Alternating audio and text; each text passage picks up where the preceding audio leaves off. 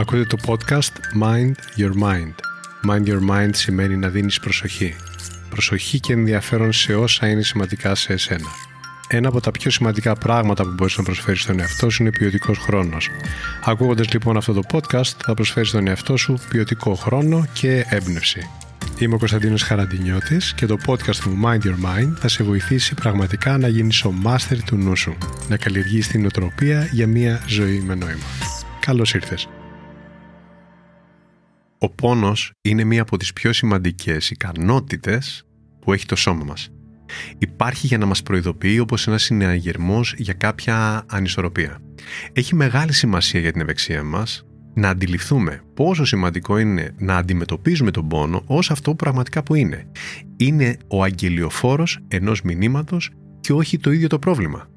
Αρκετοί άνθρωποι γύρω μας ζουν σε μια κατάσταση χρόνιου πόνου, μικρής ή μεγάλης έντασης. Και αυτό δυσκολεύει την καθημερινότητά τους. Προκαλεί στρες και ίσως σε κάποιες περιπτώσεις στεναχώρια, μέχρι και κατάθλιψη. Οι πιο συνηθισμένες αιτίες που προκαλούν το χρόνιο πόνο είναι οι κακώσει των μειών και των αρθρώσεων. Σε αυτές τις περιπτώσεις, τα παυσίπονα που συστήνονται από τους γιατρούς βοηθούν να βάλουμε σε αθόρυβη λειτουργία το συναγερμό που χτυπάει, προσφέροντας προσωρινή ανακούφιση. Ναι, ανακούφιση, αλλά είναι προσωρινή. Αν όμως μιλούσαμε κυριολεκτικά για ένα σύστημα συναγερμού που υπάρχει για να προφυλάσει το σπίτι σας και για κάποιο λόγο χτυπάει αδιάκοπα, θα σας αρκούσε απλά να μην τον ακούτε; Το πιθανότερο είναι ότι θα θέλατε να επαναρρυθμίσετε τη λειτουργία του ώστε να σας προειδοποιεί σωστά και αποτελεσματικά. Σε αυτήν την περίπτωση το σπίτι σας είναι το σώμα σας και ο συναγερμός ο νους σας. Υπάρχει όμως και ο ιδιοκτήτης αυτών των δύο εσείς. Την εντολή στο σώμα για την ενεργοποίηση του πόνου τη δίνει ο εγκέφαλος. Ακόμα και όταν τραυματιζόμαστε, ο πόνος δεν προέρχεται ακριβώς από το τραύμα. Ο εγκέφαλός μας έχει μεγάλη προσαρμοστικότητα και την ικανότητα να αλλάζει τη συνδέση μεταξύ των νευρώνων. Αυτή η ικανότητα αλλαγής και προσαρμογής ονομάζεται νευροπλαστικότητα. Η νευροπλαστικότητα αποτελεί σημαντικό κομμάτι της ανθρώπινης εξέλιξης επηρεάζεται από το περιβάλλον μας και από όλα τα ρεθίσματα που δεχόμαστε. Ανάλογα λοιπόν με τις επιλογές μας, ενδυναμώνουμε κάποιες εγκεφαλικές συνδέσεις, ενώ άλλες μπορούμε να τις αποδυναμώσουμε. Ο εγκέφαλος από μόνος του παραστήρεται ευκολότερα από τα ρεθίσματα που ενεργοποιούν το ένστικτο της επιβίωσης. Στην προσπάθειά του να εξαλείψει τον κίνδυνο και να μας προστατέψει, θα μπορούσαμε να πούμε ότι καμιά φορά δείχνει υπερβάλλοντα ζήλο Ειδικά όταν υπάρχει μια προηγούμενη μνήμη πόνου, με την παραμικρή υπόνοια ότι μπορεί να ξαναβρεθούμε σε κίνδυνο, ενεργοποιεί το συναγερμό του πόνου, θεωρώντας ότι απειλούμαστε. Αυτός είναι ο λόγος που ο τρόπος που βιώνουμε τον πόνο είναι σε μεγάλο βαθμό υποκειμενικός. Οι σύγχρονες ιατρικές μελέτες για τον πόνο υπογραμμίζουν πως παράγοντες όπως η ηλικία, ο τρόπος ζωής, το επάγγελμα ή ο τρόπος που μεγάλωσε κάποιος επηρεάζουν το πώ αντιλαμβανόμαστε τον πόνο. Είναι σημαντικό επομένως να μην επιτρέψουμε στον εγκέφαλό μας να αναλάβει το ρόλο του Γενικού Διευθυντή στον οργανισμό μας και αυτό μπορούμε να το πετύχουμε όταν κατανοήσουμε πως δεν είμαστε μόνο ο εγκέφαλός μας, οι σκέψεις μας, τα συναισθήματά μας και οι αντιδράσεις μας. Είμαστε κάτι πολύ μεγαλύτερο από όλα αυτά και μπορούμε να παρέμβουμε για να επαναφέρουμε ουσιαστικά την εύρυθμη λειτουργία του. Και αυτός είναι, ας τον πούμε, ο ανώτερος, μεγαλύτερος σε αυτό. Αυτό που μπορεί να έχει την πιο μεγάλη και πλήρη εικόνα της αποστασιοποίησης. Ω οι οδηγοί, οι διοκτήτε, όπως θέλετε πείτε το, καλούμαστε λοιπόν να πάρουμε αποφάσεις και να αναλάβουμε τη διοίκηση. Πώς; Κάνοντας τις σωστές επιλογές που θα δείξουν στον εγκεφαλό μας την κατεύθυνση που πρέπει να ακολουθήσει. Να του δείξουμε πώς να εστιάσει όχι στο πρόβλημα, την ύπαρξη του πόνου δηλαδή, αλλά στις λύσεις που μας κάνουν να έχουμε πιο ποιητική εμπειρία μέσα στην ημέρα μας, σε ένα 24ωρο. Τότε βιώνουμε ευεξία. Γιατί η ευεξία δεν σημαίνει ότι είμαστε αλόβητοι από κάθε ασθενή ανισορροπία, σημαίνει πως ζούμε κάνοντας εκείνες τις ωφέλιμες επιλογές και υιοθετώντας εκείνες τις συνήθειες που ικανοποιούν βαθιές και ουσιαστικές ανάγκες. Επομένως, ακόμα και στην περίπτωση που κάποιος ζει με το χρόνιο πόνο ή με κάποιο άλλο πρόβλημα υγείας, δεν σημαίνει ότι είναι αυτομάτως αποκλεισμένος από το ευζήν. Αντίστοιχα, ένας υγιής άνθρωπος δεν είναι απαραίτητο ότι ζει με τον τρόπο που τον κάνει να αισθάνεται ευεξία. Αφού λοιπόν ξεκαθαρίσαμε το ποιος διοικεί, ας δούμε τώρα πώς μπορείτε να διοικήσετε το σώμα και το νου σας με ωφέλιμο τρόπο. Με τον τρόπο που θα αποκαθιλώσει το χρόνιο πόνο από το βάθρο του καταργώντας τον, από το να είναι το επίκεντρο της προσοχής ή της ζωής σας. Δώστε προσοχή λοιπόν στα εξής. Πρώτον, η ζάχαρη καθώς και άλλα είδη υδατανθράκων θρέφουν τις φλεγμονές. Το ίδιο κάνει η αλόγιστη χρήση σιτηρών, γαλακτοκομικών και αλκοόλ. Επιλέξτε τροφές πλούσιες σε στοιχεία όπως είναι το μαγνήσιο, καροτενοειδή, λικοπένιο, καλά έλαια όπως τα ω3.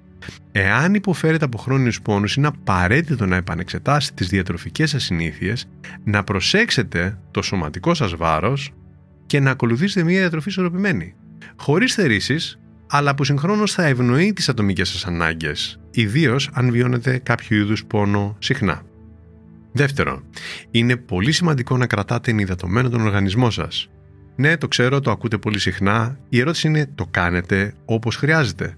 Το 40% των ενηλίκων πίνει λιγότερο από 3 ποτήρια νερό την ημέρα. Είναι απίθανο. Το αφυδατωμένο σώμα πονάει περισσότερο από ότι ένα ενυδατωμένο σώμα και είναι και πιο ευαίσθητο στις φλεγμονέ. Η διατροφή και το νερό παίζει τεράστιο ρόλο στο χρόνιο πόνο, που πραγματικά βελτιώνοντας αυτά τα δύο θα νιώσει τη διαφορά από το πρώτο 24ωρο. Τρίτον, ο ύπνος. Ο ύπνος είναι ιερός. Κατά τη διάρκεια του το σώμα αναγεννάται και επουλώνεται. Ο ύπνος είναι γιατρός. Ακόμα και δύο ώρες λιγότερο ύπνου ενεργοποιούν τα σημεία που αισθανόμαστε πόνο. Έτσι έχει βρεθεί από έρευνες. Εάν έχετε δυσκολίες στην ποιότητα και την ποσότητα του ύπνου σας, επενδύστε στις τεχνικές και στα μέσα που θα σας βοηθήσουν να ρυθμίσετε τον ύπνο σας. Η ανακούφιση που θα σας προσφέρει είναι τεράστια και ανεκτήμητη αξίας. Τέταρτον, ο ανθρώπινος οργανισμός, σώμα και νους, δεν είναι φτιαγμένα για την ακινησία. Η εποχή που οι γιατροί συνιστούσαν πλήρη ακινησία για μεγάλα χρονικά διαστήματα όταν υπήρξε κάποιος τραυματισμός έχει περάσει ανεπιστρεπτή. Η ενεργοποίηση του σώματος μετά από τραυματισμό ως κομμάτι της θεραπείας είναι απαραίτητη, το λέμε και κινησιοθεραπεία. Ζούμε ευτυχώς σε μια εποχή που μας δίνονται πολύ εναλλακτικοί τρόποι για να κινηθούμε. Ξεκινήστε στο βαθμό και την ένταση που σας το επιτρέπει το σώμα σας, ακόμα και αν πρόκειται για λίγο περπάτημα ή διατάσεις. Αυτό το λέω στην περίπτωση που έχετε υποστεί κάποιο τραυματισμό ή έχετε κάποιο πόνο που σας εμποδίζει στην κίνησή σας. Μην επιτρέπετε στον πόνο σας να σας ακινητοποιήσει. Είναι απόλυτα κατανοητό ότι στην αρχή μπορεί να έχετε μια εγκράτεια ή και να φοβάστε. Θυμηθείτε ότι ο εγκέφαλός σας έχει ενεργοποιήσει εκεί, σε αυτό το σημείο, μια κατάσταση αποφυγής κινδύνου, που μπορεί να μην είναι αλήθεια όμως. Είναι αυτή που σας έλεγα προηγουμένως. Αφού λοιπόν ενημερώσετε τους ειδικούς ώστε οι ασκήσεις να προσαρμοστούν στις ανάγκες σας, απλά κάντε το. Κάνοντάς το θα ξεπεράσετε πολλά εμπόδια. Ξέρετε τι θα καταφέρετε να κερδίσετε τελικά εκτός από τα σωματικά ωφέλη που σας χαρίζει η άσκηση; Θα τροφοδοτήσετε τον εγκέφαλο, αυτόν που δημιουργεί τα σήματα, με ντοπαμίνη και με ενδορφίνες, που θα σας κάνουν να αισθανθείτε αμέσως καλύτερα και θα στρέψουν την προσοχή σας σε κάτι άλλο που είναι διαφορετικό από τον πόνο διοικήστε την κατάσταση αποδεικνύοντας στο νου σας ότι δεν υπάρχει λόγος ανησυχίας. Έτσι θα μπορέσετε να ρυθμίσετε σωστά αυτό το σύστημα συναγερμού που λέγαμε. Μόλις το κάνετε, είναι σίγουρο ότι θα αισθανθείτε ασφάλεια και αυτοπεποίθηση. Τότε θα μπορέσετε να κρίνετε νυφάλια. Τι μπορείτε να κάνετε και τι δεν μπορείτε να κάνετε. Θα ανακαλύψετε τις επιλογές ουσιαστικά που έχετε και να φέρετε εκείνες τις επιλογές οι οποίες είναι κατάλληλες για εσάς. Υπάρχουν πράγματα που δεν μπορείτε να τα κάνετε λόγω του πόνου; Η απάντηση είναι ναι. Συμβαίνει σε όλους. Έχει όμως νόημα να επικεντρώνεστε σε αυτά αντί στις πολύ περισσότερες επιλογές που έχετε; Η απάντηση είναι όχι. Διότι ο πόνος στο σύνολο της ύπαρξής μας είναι ένα μικρό κομμάτι, απλά έχει μεγάλη ένταση. Αν κοιτάξετε, υπάρχουν πολλά άλλα πράγματα στην πραγματικότητα τα οποία είναι χωρίς πόνο και μπορείτε να τα χρησιμοποιήσετε ως σημείο έναρξης για να διαχειριστείτε αυτό που έχει μεγάλη ένταση. Ένα πολύ χρήσιμο πράγμα που μπορείτε να κάνετε είναι να αποφύγετε να αυτοπροσδιορίζεστε ως είμαι αυτός ή αυτή που πονάει, σας αδικεί. Αν ο πόνος έχει γίνει το επίκεντρο στη ζωή σας και κυριαρχεί στη σκέψη σας, τότε χρειάζεστε αλλαγή τρόπου σκέψης. Μιλήστε στον εαυτό σας όμορφα, ενθαρρύνετε τον. Όταν κάτι σας κάνει να γελάσετε, να αισθανθείτε όμορφα και να ξεχαστείτε, σημειώστε το. Κρατήστε το δηλαδή στη μνήμη σας, διότι είμαι σίγουρος ότι κάποια στιγμή που είχατε κάποιο πόνο, το μυαλό σας το τράβηξε μια ευχάριστη κατάσταση ή ένα ανέκδοτο και γελάσατε. Σημειώστε λοιπόν αυτό. Και αν θέλετε βάλτε το και σε χαρτί και διαβάστε το ξανά και ξανά. Επαναλάβετε το. σε αυτό αξίζει να εστιάσετε. Γεμίστε τη ζωή σας με όλα όσα σας βοηθούν και σας ευχαριστούν. Κάντε όμορφες δραστηριότητες. Δραστηριότητες που θα σας βοηθούν να εστιάσετε αλλού. Κάντε για παράδειγμα διαλογισμό, που σίγουρα βοηθά στη διαχείριση του πόνου γιατί δημιουργεί αυτή την αποστασιοποίηση που ανέφερα. Ή βρεθείτε με ανθρώπους που αγαπάτε και σας αγαπούν, με καλή παρέα. Σας έχει τύχει να περάσετε τόσο καλά ώστε να ξεχάσετε ότι πονάτε. Επενδύστε σε αυτό. Προσφέρετε απλόχερα στον εαυτό σας θετικά ερεθίσματα που θα γεννήσουν θετικές σκέψεις και συναισθήματα.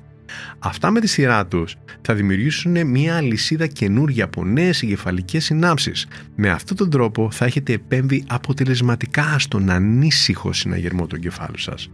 Ο φόβος, ο θυμός και το άγχος ενεργοποιούν συγκεκριμένες ορμονικές αντιδράσεις στο σώμα, στον οργανισμό μας, προκαλώντας φυσικό πόνο. Τα θετικά συναισθήματα λειτουργούν ακριβώς το ίδιο όμως, παράγοντας όμως εφορία. Εσείς, ως συσσαγωγικά η διοίκηση του οργανισμού σας, τι θα διαλέξετε ακριβώς; Να θυμάστε όμως το εξής. Ο πόνος κάποια στιγμή θα επιστρέψει.